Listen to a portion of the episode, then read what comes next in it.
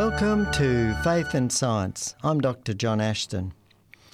The uh, leading uh, evolutionist proponent, Dr. Richard Dawkins uh, from Oxford University, has um, on his uh, talks uh, mocked the concept of uh, creation by God using the example of uh, the the human eye, and he he was the point that he makes is that look when you look at the structure of the the eye, it's it's obviously wired up backwards. Um, it's a clumsy way. It's a really clumsy design. It'd be a much better design to have uh, it around the other way, and so forth. And and this is uh, powerful evidence for blind evolution rather than intelligent design. And this, uh, his uh, eye argument has, has gained, you know, quite a bit of uh, media attention at different times and, you know, been raised in, in different talks. Well, it's, it's very interesting that um, there's been quite a bit of evidence now that suggests that the eye is actually um, this you know whole concept that Dawkins has of the eye being wired backwards actually comes from a lack of knowledge now that we've discovered more about the function of the eye and, and its anatomy. And this, uh, the fact, the the overwhelming evidence that the eye uh, must have been intelligently designed was has been vindicated by a discovery back in 2007 actually that um, there are certain cells which are called the uh, Muller uh, glial cells, and these form a fibre optic plate that actually guides the light to the photoreceptors with virtually no distortion of loss. Now, this is actually quite um, uh, an important uh, aspect, actually, because remember, evolutionists believe that um, just random mutations have produced all these structures. Now, this fibre optic plate that is that enables this um, uh, light to um, to travel without distortion again is something we have to believe that random mutations were able to produce this structure that works so perfectly but there's more because um, some researchers by the name of uh, Dr. Labin and Dr. Ribak at the uh, Technion Israel Institute of Technology in uh, Haifa found that the retina has an amazing structure for improving the sharpness of, of images. And what they found was that these uh, Muller cells have a number of extra functions. And one of those functions is that they actually eliminate or remove noise. Now, this is light noise, which is in, a, in effect light reflected off other parts of the eye. So, as the light comes into the eye from outside, it can be reflected off the other structures in the eye, and this can cause um, additional, you know, light that can interfere with the sharpness of the of the image.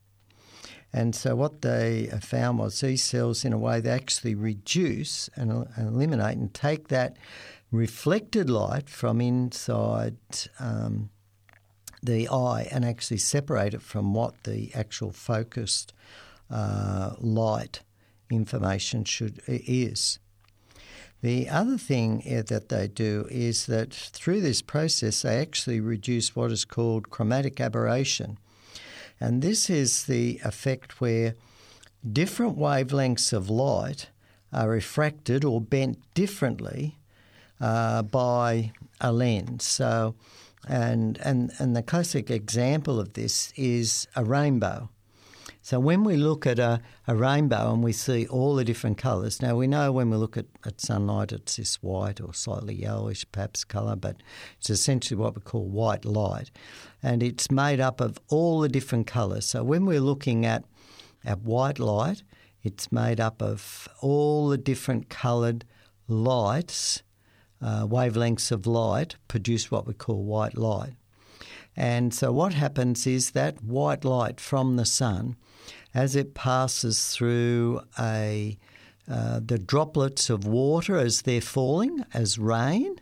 Those droplets, as the light passes through the water, the light travels at a slightly different speed, slowed down by the uh, water, and it um, the different wavelengths then um, pass uh, through and, and, actually separate out, and that's how we can see the slightly different colours of the wavelengths of, of light.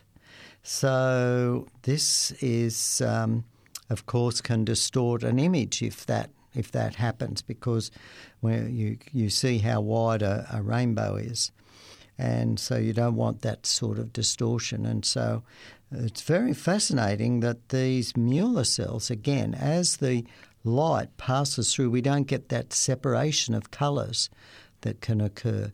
The other thing that it uh, that these cells do is that they also tune out some of the non-visible wavelengths that are actually damaging to the eyes, and so they reduce. Um, some of the radiation damage it doesn't mean that we can look at the sun and so forth, and ultraviolet light will still, you know, damage the eye very badly.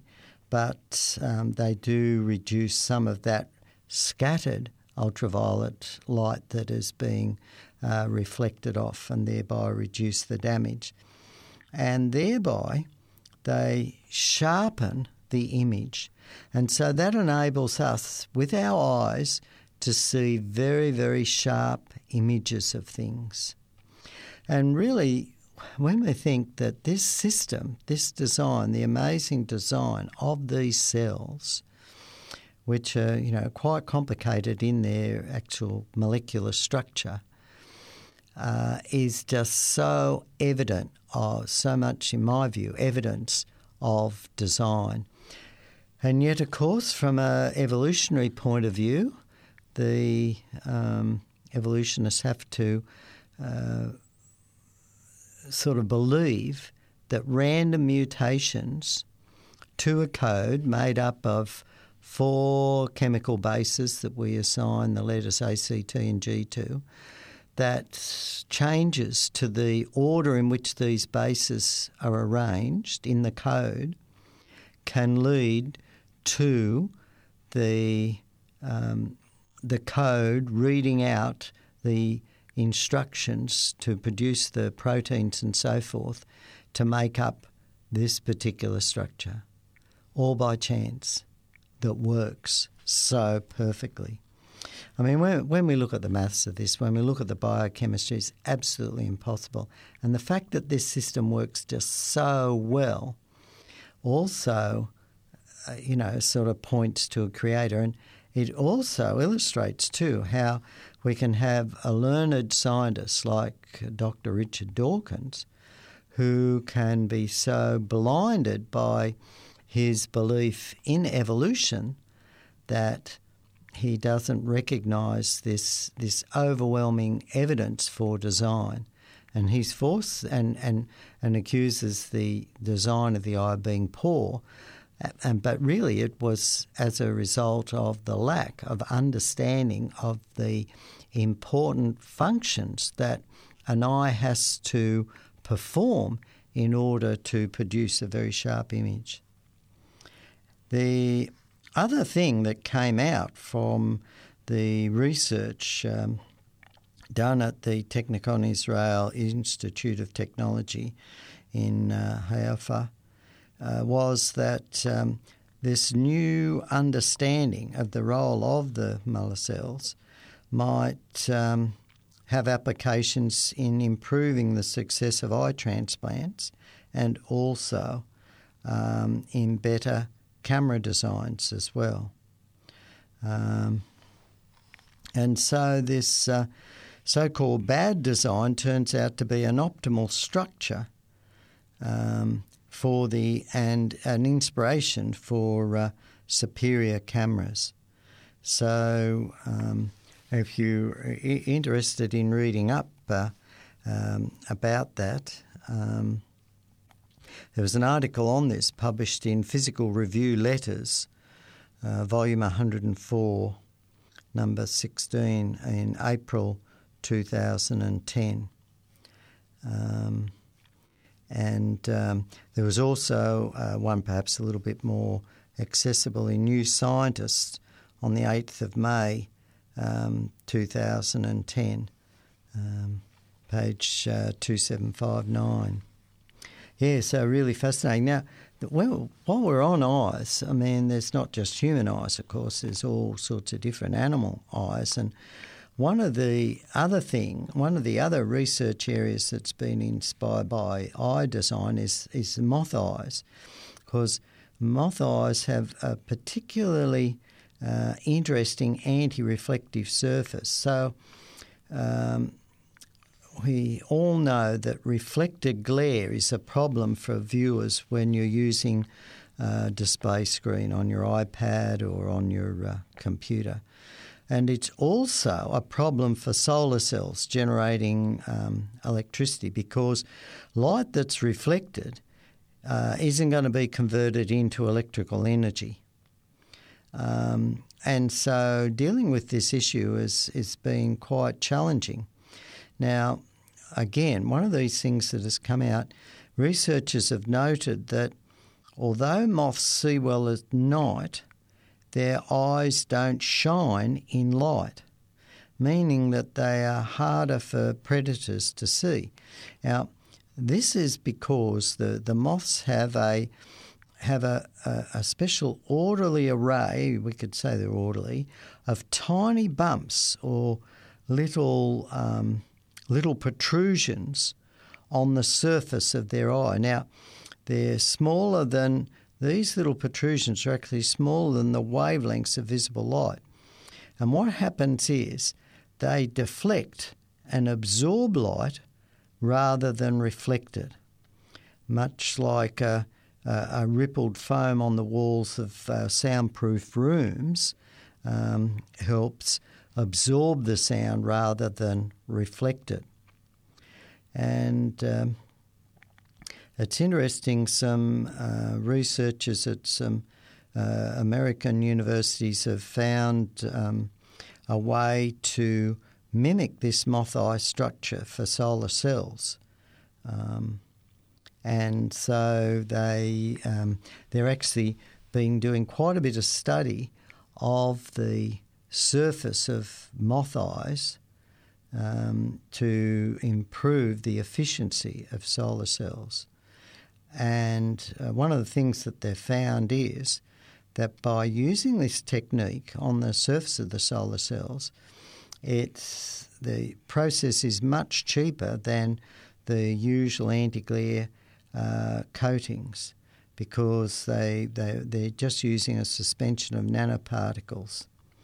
So, um, and they've found that um, with uh, one of the uh, university groups have found that uh, the uh, and they've looked at different nanoparticle patterns to improve the uh, efficiency, and they've found that um, the reflection off the solar cells, which is typically 30 to 40 percent of the light hitting the solar cell, is reflected um, they've been able to cut the reduce the amount of reflection back down to two percent. So it's a huge increase in efficiency.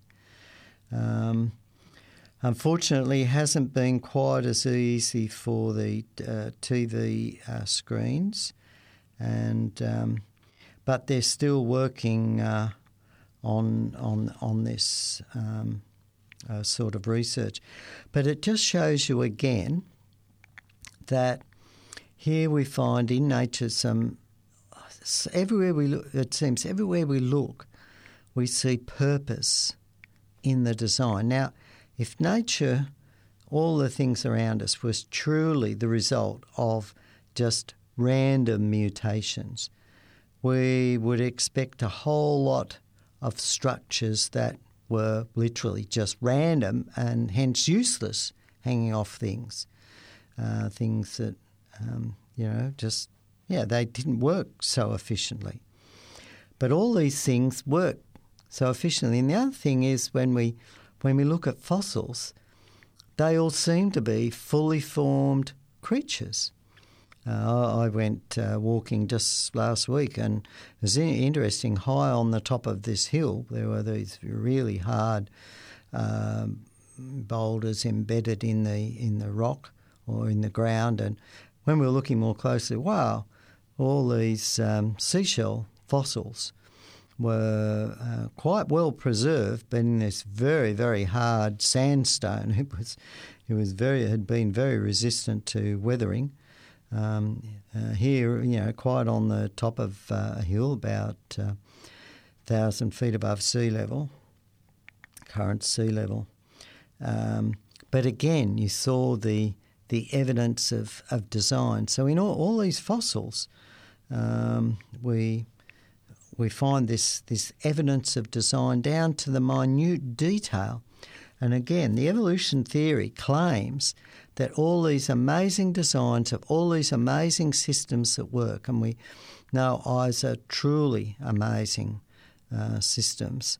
Um, you know, I I um, uh, have uh, closed angle glaucoma, and um, I'm very appreciative of the you know, the um, drops that I can put in my eye that enable me to still be able to see. And as we look at the structures in the eye, and so many structures are involved in maintaining the eye and the pressure in the eye and the focus in the eye and little muscles and the blood vessels that go to those muscles and uh, so forth. The you know, fibre optic that takes light to the pineal gland uh, to help regulate a whole lot of our biochemical systems that – a little op, um, optic uh, fibre, a uh, little uh, hollow optic tube that actually physically takes the light energy to the pineal gland, which in turns helps regulate a whole lot of our hormones that control a whole lot of our physical functions, such as blood pressure and blood sugar,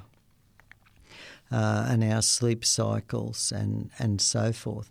And again, for, you know, when, when you think of this system, you've got to have random mutations have got to produce the, uh, the code for the ribosome to be able to make the proteins and the cell assemble them to make this little tube so that it grows in just the right place, just the right length, just the right location to take the light from the eye to the pineal gland and to believe that these these structures arose by chance, you know, to me just astounds because you know it's just not one structure. Our body is full of not thousands, not tens of thousands, but hundreds of thousands of similar little structures or biochemical reactions that are involved in chemical reactions. You know, that's why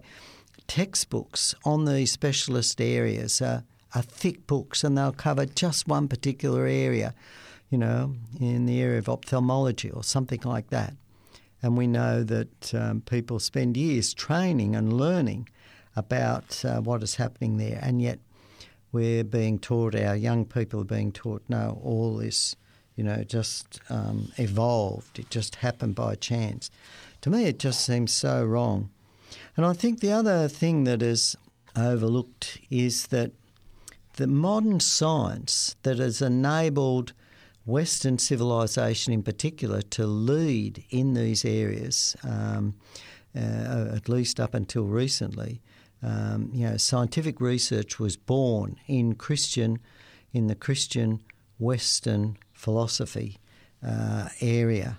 Um, and there's so much resistance now to wanting to study, you know, the Christian Western philosophy, and the uh, and the young people again are being denied this knowledge of the Christian worldview, and in in particular, the the leading scientists that laid the foundations of modern science, uh, had a plain understanding of Scripture, of Adam's fall, and um, creation, and of course believing in God and that God had designed everything led to so many, you know, developments. So I was reading an article just through the the week on um, James Clerk Maxwell, and an article in Encyclopedia Britannica, and then I was reading some uh, uh, material on Wikipedia. And he was an amazing scientist, James Clerk, spelled C L E R K, Maxwell. If you want to look him up, I mean, he's, he's one of my heroes in, in science. He probably contributed more to 20th century science than any other scientist. And people talk about Newton, people talk about Einstein, people talk about Darwin. But if you look at the areas that Maxwell worked in, from uh, electromagnetic field theory through to kinetic theory, just about every area of major uh, areas of the physical sciences. Maxwell contributed major breakthroughs in our understanding, and particularly in understanding the mathematics underpinning science, so that we could understand the laws that uh, and elucidating the laws and mathematical equations that re- related the energy fields and so forth associated with so much phenomena that we observe in nature. And in these articles, there was hardly mention that Maxwell was a very strong Christian and was a creationist and was an anti Darwinist and argued very powerfully against the logic of the Darwinian theory. And that is just left out. Um, and I guess students aren't taught that. They're not taught that aspect, but that was a big part of his life. And I think my view is that God, um, you know, blessed him because of his strong faith um, his strong faith in the Bible account and believing in God, God rewarded him with uh, the ability to see and understand and make these tremendous uh, breakthroughs. You know, someone once uh, said to Einstein, "You know, I guess you you you know you're standing on the shoulders of Newton," and Einstein said, "No, I'm standing on the shoulders of Maxwell." And that's what Einstein did. Einstein extended Maxwell's field theories into gravity. That's and we, you know Einstein gets a lot of uh, press there, but of course Newton was another great, you know, Bible believer and Bible scholar, and, and actually wrote more on the prophecies of the Bible um, than he did actually on on science. And um, I've read his uh, commentaries on Daniel and Revelation, uh, which of course have you know, so many of the prophecies. And this is a this is another thing too that you know the young people perhaps aren't being taught in schools today that the Bible has a number of prophecies that were fulfilled highly accurately and way ahead of time. And these are these are global prophecies. They refer to what will happen with particular nations, what will happen with particular countries, what was going to happen when the Messiah or Jesus came, what would happen to him, and, and about the second coming of, of Christ, which hasn't happened yet, of course. But because all these other prophecies have been fulfilled exactly as they were laid out, we can have this huge confidence in the prophecy that Jesus is going to return. And when he returns, he will destroy all evil. And those people that have made the choice, they want to be good. They, they hate the bad things that they're doing. They want to be a good person. And that's what accepting Jesus as our Saviour is and going to God and wanting to be uh, forgiven for the things that we've done wrong and wanting God to change us so we don't do wrong things anymore, like being selfish and telling lies, these sort of things, then those people God will come and He is going to save those, re- recreate them in a way uh, so that they don't have bodies that are decaying where their biochemistry is going to fail. And I, I think that you know students today, and this this particularly irks me too, as they learn about Newton, learn about Newton's laws, they should also be learning about the Bible prophecies that Newton wrote about. And, uh, this is why um, I've been uh, reading uh, the book uh, by uh, John Lennox, the uh, mathematician at Oxford, um, Against the Flow, where he deals with, um, in modern day, the, the prophecies of in Daniel. And of course, you know, John Lennox, he's a guy with three doctorates. He has both a PhD, well, he has a PhD, um, a, a, a, Doctor of Philosophy, a DPhil, and then a Doctor of Science, which is the higher degree than the Doctor of Philosophy degree in, in mathematics. So he's a brilliant mathematician. He's brilliant at logic, at understanding these um, things. And in his book, Against the Flow, um, he talks about the prophecies of Daniel. And one of the things he points out is that our society today, with its secularism, has become like the pagan city of Babylon, and that uh, Christians today need to be like Daniel and uh, point out the the errors of the uh, the way of um, this the way society is um, is going today as it takes God out of the education system the consequences, uh, as, oh, and we're going to see them worse, but the consequences are going to be dire. We, we see the evidence that people have, are just losing wisdom, the ability to make really sensible decisions. And we have these you know, crazy theories uh, coming up, like the, the theory of evolution. When we think of the eyes, to me, uh, we all have eyes, and it, to me, it's just powerful evidence that there is that supernatural uh, creator. Of course, more information um, about that can be found in those science articles that I uh, referred to earlier, uh, or if you go to creation.com, um, just Google creation.com. And on uh, their website, there they have a lot of really good articles. There's search engines there, and um, remember also there's my books, um, Evolution Impossible: Twelve Reasons Why Evolution Cannot Explain the Origin of Life on Earth.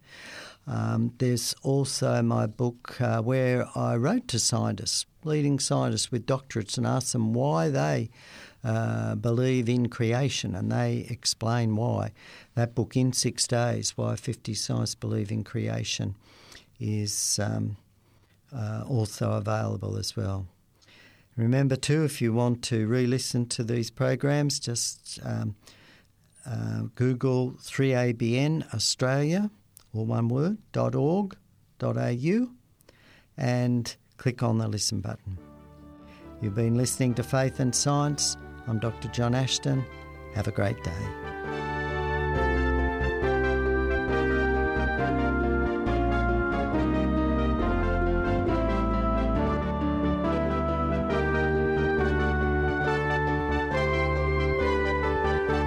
You've been listening to a production of 3ABN Australia Radio.